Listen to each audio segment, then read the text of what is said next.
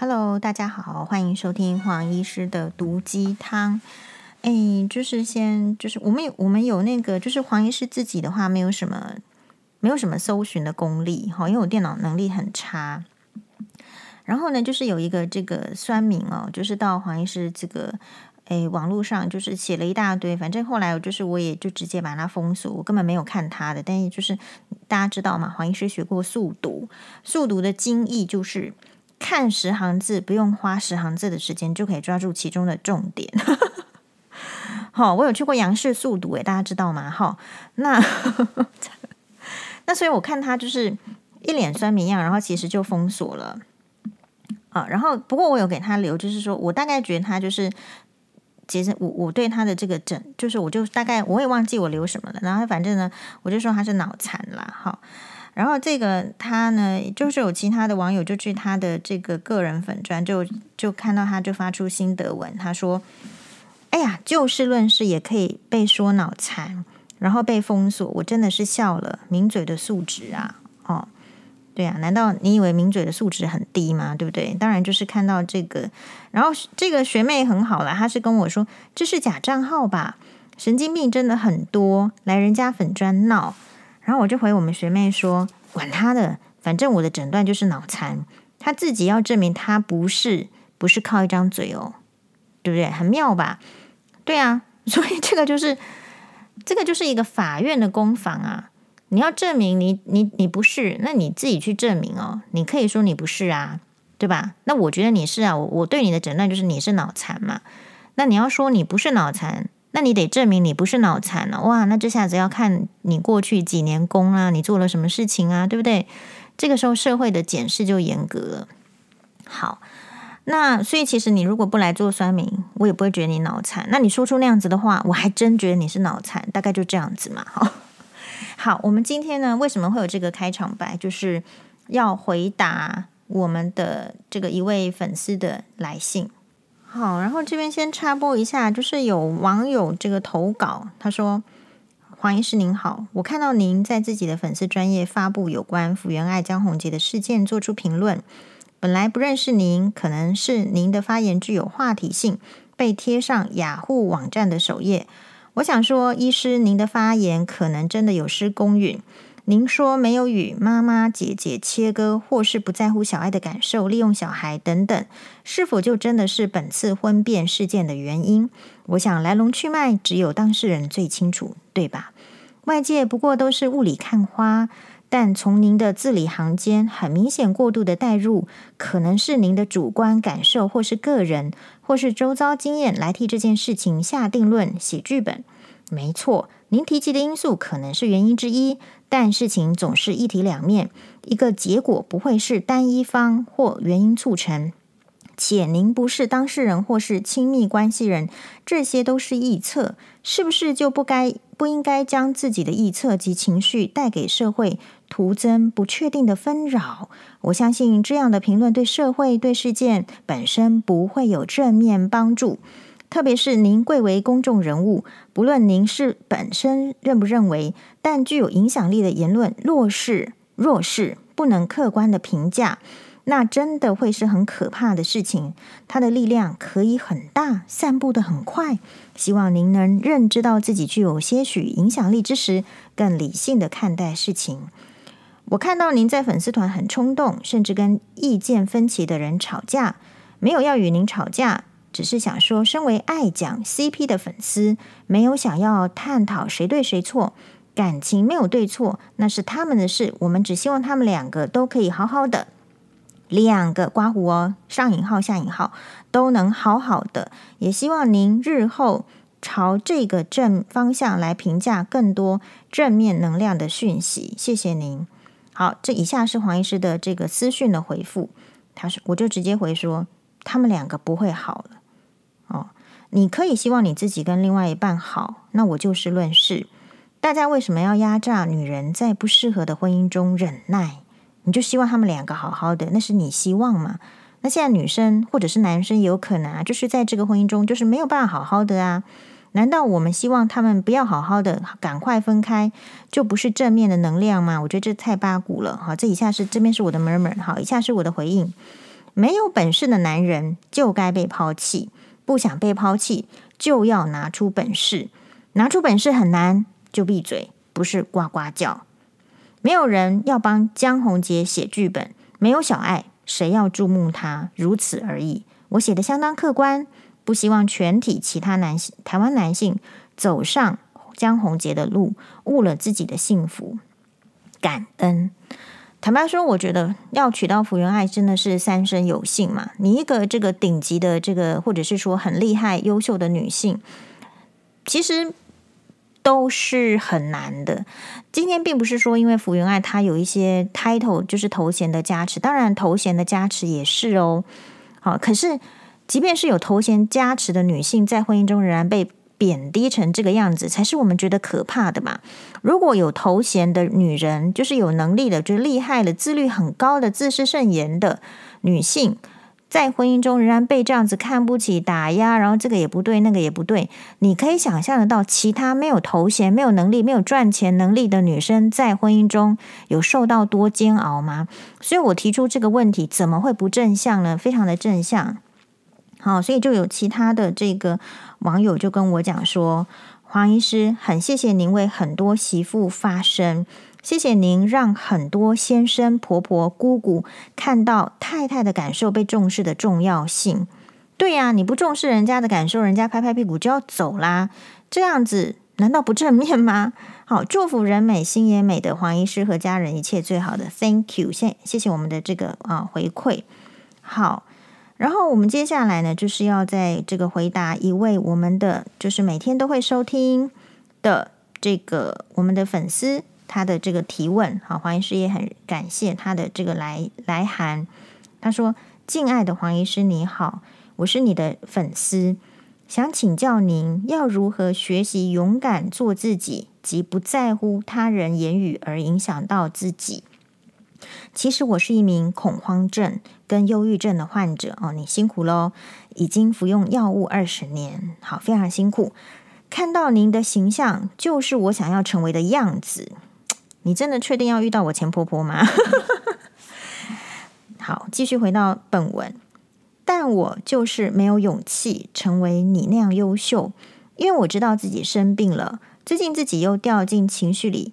没有办法，就是出门工作，整天都在家里睡觉、看手机，每天就是看新闻，哇哇哇，还有收听你的 podcast，还有直播。很想请问你要怎么做，才不会害怕人？对，你是有恐慌症跟忧郁症，然后现在在服用药物当中，好，很努力的。嗯、再回到本文。因为我觉得人是一种很可怕的动物，所以我平常都会躲在家里，不愿出去跟人接触，宁可自己在家跟狗独处。我也不想跟身边的人求助，诉说我的痛苦，因为他们都不懂。确实哦，认为我只会逃避自己，躲起来，不愿出去工作就是懒惰，甚至亲朋好友也会给我贴上精神病患的标签。我觉得一个人很累。不知道该怎么走下去，自己很自卑，很没有自信心，因为活到三十六岁了，却没有什么功成名就。谢谢您，好，然后很感谢，很喜欢听你的跟这个双八的 podcast。黄医师教育小孩的方式真的很好，双八很乖巧可爱。好，非常感谢我们的这个粉丝呢，诶，这么的支持黄医师。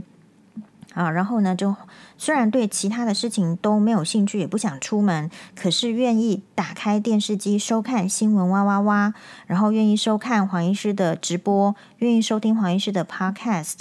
那所以呢，我现在就是会跟你就是讨论一下黄医师对这件事情的看法。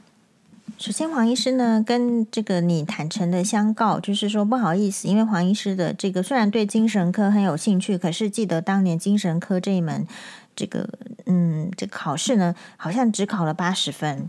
好，就是说不能在班上同学里面算是普通的，甚至是差的，就只有考了八十分。我自己也很意外，因为我对精神科那个时候，其实我们班每一个人都对精神科是很有兴趣的，所以我想要告诉你的是。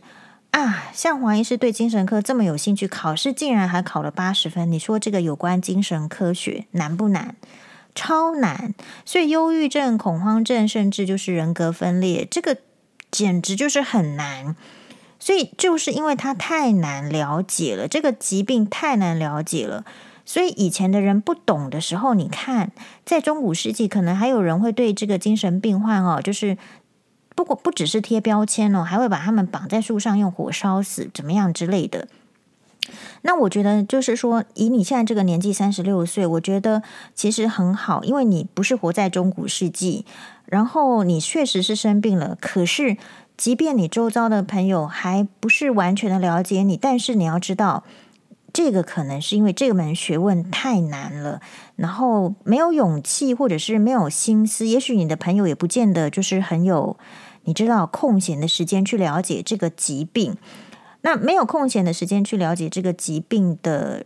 的这个状况，或是他自己都忙自己的事情，或者是他的个性，有些人的个性其实是很自私的。好，比如说我前婆婆，那他就不会呢去花时间去了解哦，你是什么状态，然后你是生了什么病，所以要怎么样跟你相处。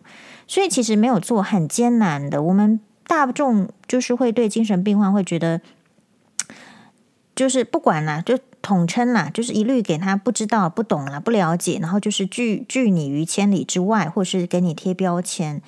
然后呢，所以这一点我希望你可以先要，就是说理解，不是你的问题，而是别人没有时间了解你。那别，所以呃，就像黄医师在这个粉砖里面，就是说我们在讲这个婆媳问题也是一样。我觉得一开始理解黄医师的人也好少哦，就是黄医师一开始出来的时候啊。被骂得很惨哎，好像是这样子。那你问我为什么度过呢？哦，那就是因为我我很坚定的希望对婆媳议题有所贡献。那所以我想你就是要先重点是啊，你要坚定的想要怎么样过你的人生。你的人生三十六岁功没有功成名就，其实大部分的人都没有功成名就。你台面上所谓的功成名就的人，都是少数中的少数。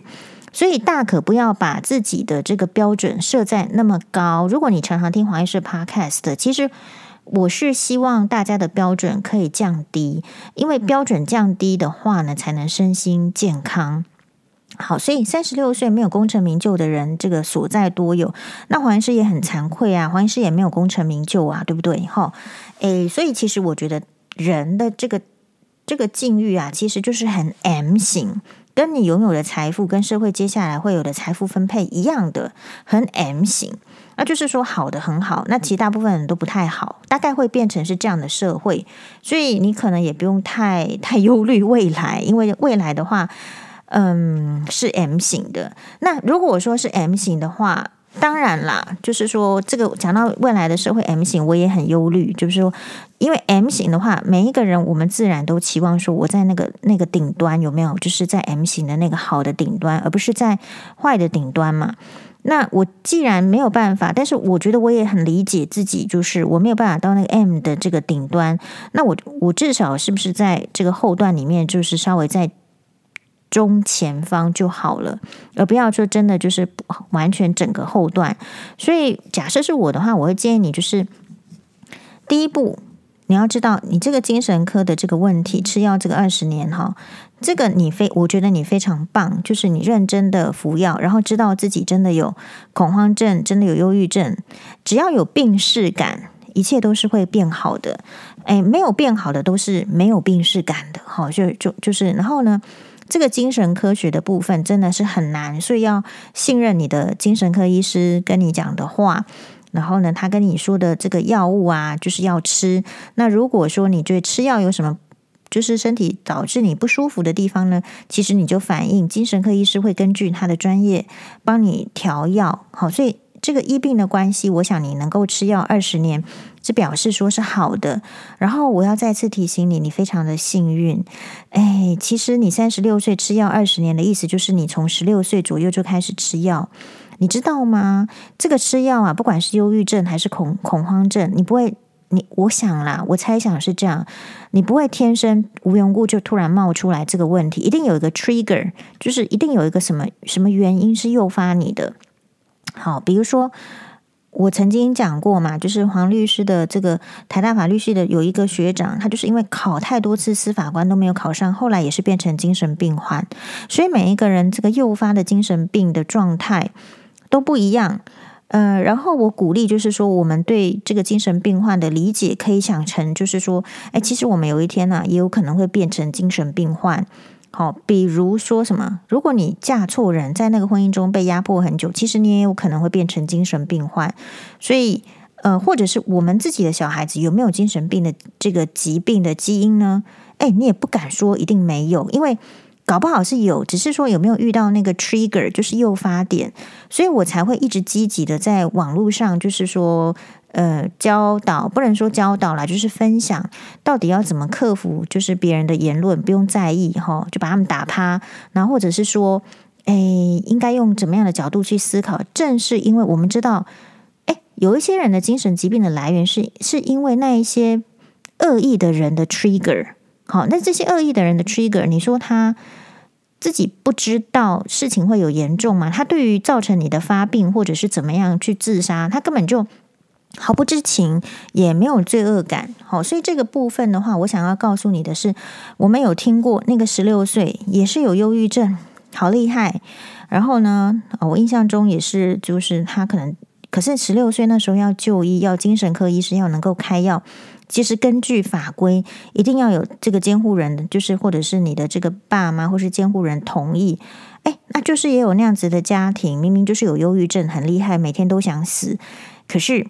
他的妈妈会说：“哎，吃这个药也没有用，然后就不要再去看医生，然后也不要再去就是吃药。”好，所以我想要跟你说的是，这个虽然你的状况是因为生病了，然后所以嗯、人生比较没有办法高峰啦。然后，但是因为我就想说，我我也是很积极的在想，因为我小孩子也是生病嘛，我想人生也肯定是没有办法什么高峰的，所以我们一起来面对这个问题。那第一步就是只是单纯的降低标准，好，比如说虽然就是其实忧郁是这样子，一方面要吃药，然后一方面呢，可能也真的就是要要打开心房，好，那可是又你要怎么叫忧郁症的人打开心房呢？他其实忧郁的时候就忧郁，所以嗯，忧郁的时候，我自己在，我曾经在见习医师的时候去过这个精神科病房。但是那个是急性病房，急性病房也就是说症状已经很严重了，到不住院不行了。然后那时候分派给我一个忧郁症的病人，然后就是我就是负责那个礼拜照照顾他，我每天都看他，然后跟他讲话，跟他聊天。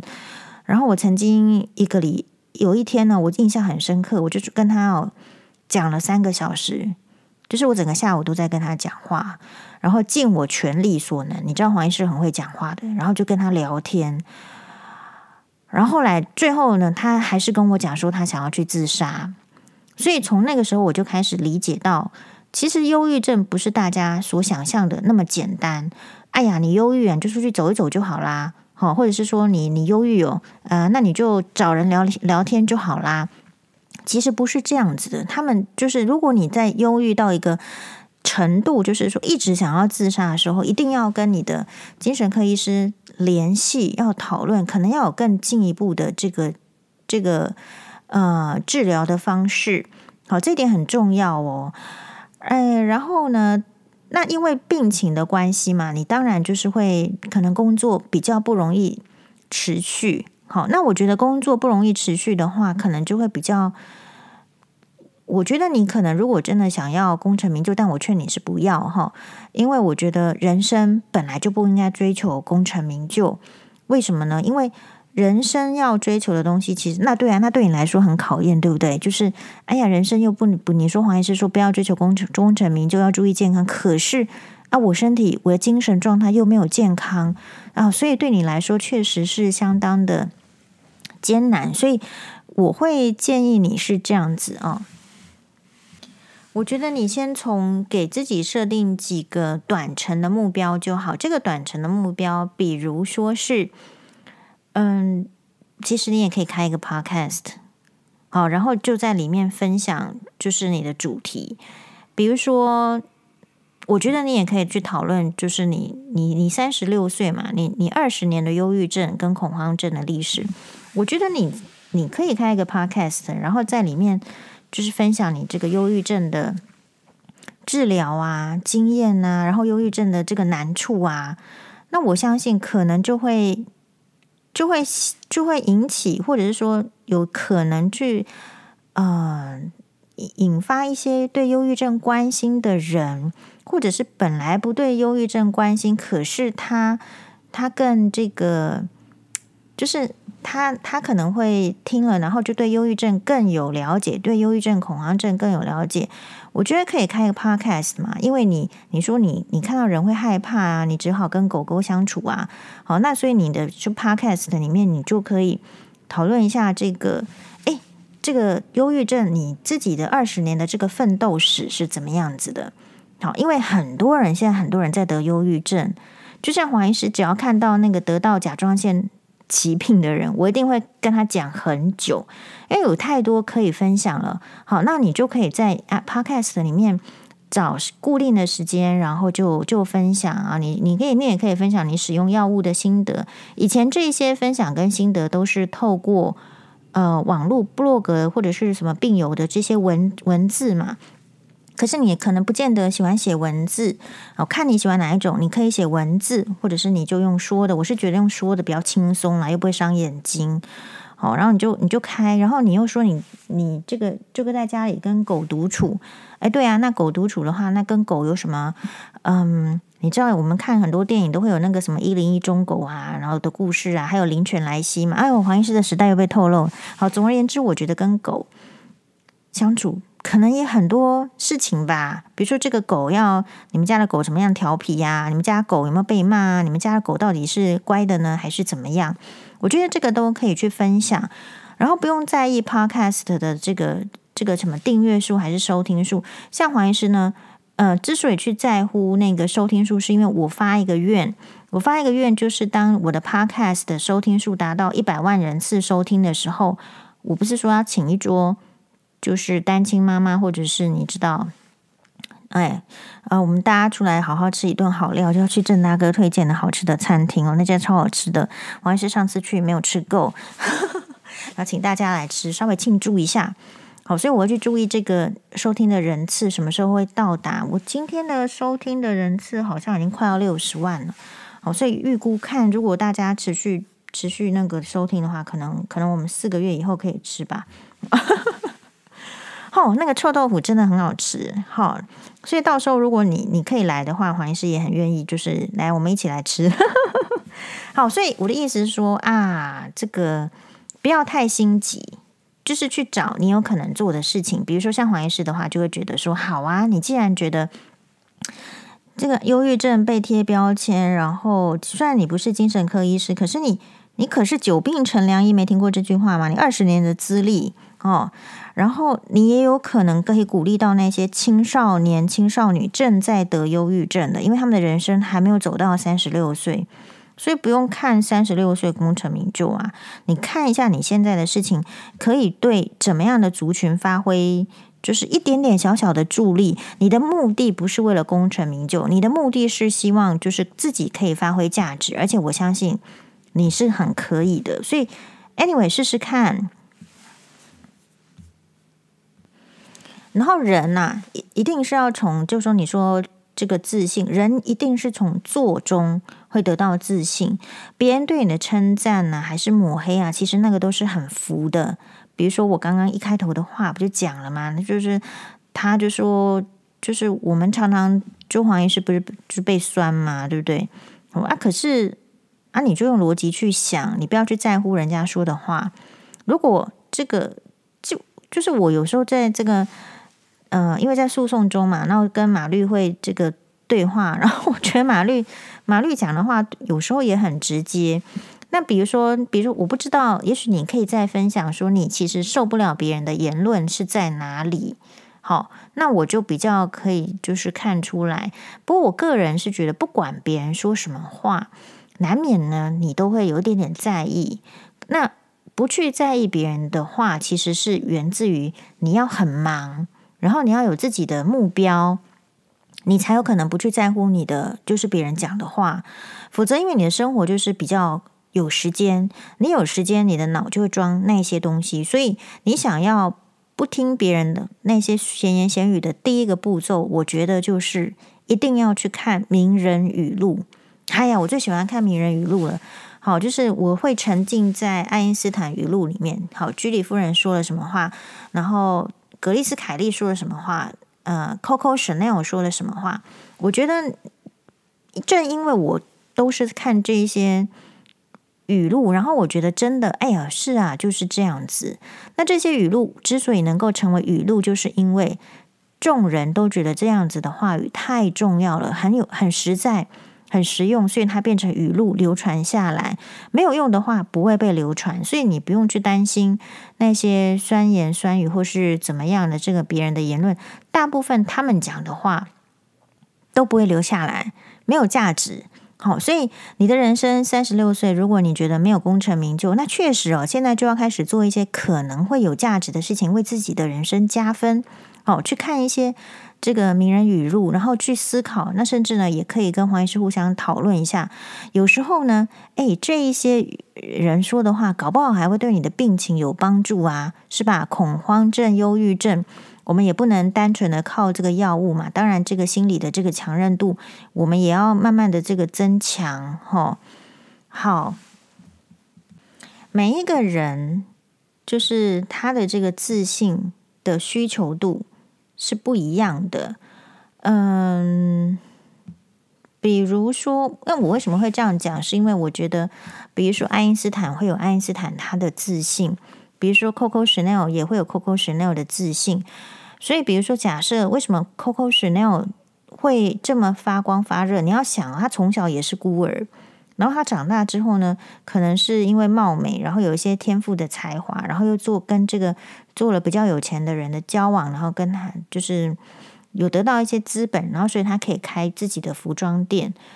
那有时候这些自信是要经过大风大浪来的，所以有时候呢，是不是一定要羡慕很有自信的人呢？他们也很有可能是在。这种风浪者这个吞噬中被吞噬掉，只是如果没有被吞噬掉的话，那就会变成有自信的人，对吧？所以，嗯，这个是也是可以深深入的思考。所以，我觉得这个所谓的自信度啊，嗯，是一件很微妙的事情。如果你真的要获得，那确实就是从这个你的这个生活中做一些改变。就会有自信了，就改变好，因为你过去的生活是这样子。那我们人的生活通常是比较固定，固定的生活会比较容易让人家失去自信。然后还有是环境，因为你比较可惜，你还有恐慌症。恐慌症的意思就是你比较怕跟人接触。其实你只有跟不同的人接触，你才有获得。不同思想的可能，那因为你害怕跟人接触，所以你接触的人就只有这一些。那如果假设你运气不好，这些人只会给你贴标签，只会给你就是觉得你就是没有用，或者是怎么样懒惰，那你你就会一直听到这些语言，是吧？嗯，那我提醒一下啊，就是说你 Podcast 如果做得好的话呢，呃，其实也是可以可以有广告收入的。好，你不一定要去做 YouTuber，好，那也不要去看这个广告收入。我觉得所谓的做得好，就是对人，只要对一个人有帮助，那都是做得好的。因为你并不一定要对全人类、全宇宙有贡献，可是你只要对一个人有贡献，那么你的贡献都是很大的。好，所以这一点呢，就是希望我们对我们的这个粉丝呢，跟网友是有一点就是帮助。好，那。如果再有问题的话，都欢迎提出来。好，那希望呢，就是黄医师的这个呃这个粉砖的不是粉砖啊，这 podcast 可以赶快到这个一百万哈。我、那家店真的很好吃诶。好，好，谢谢大家，拜拜。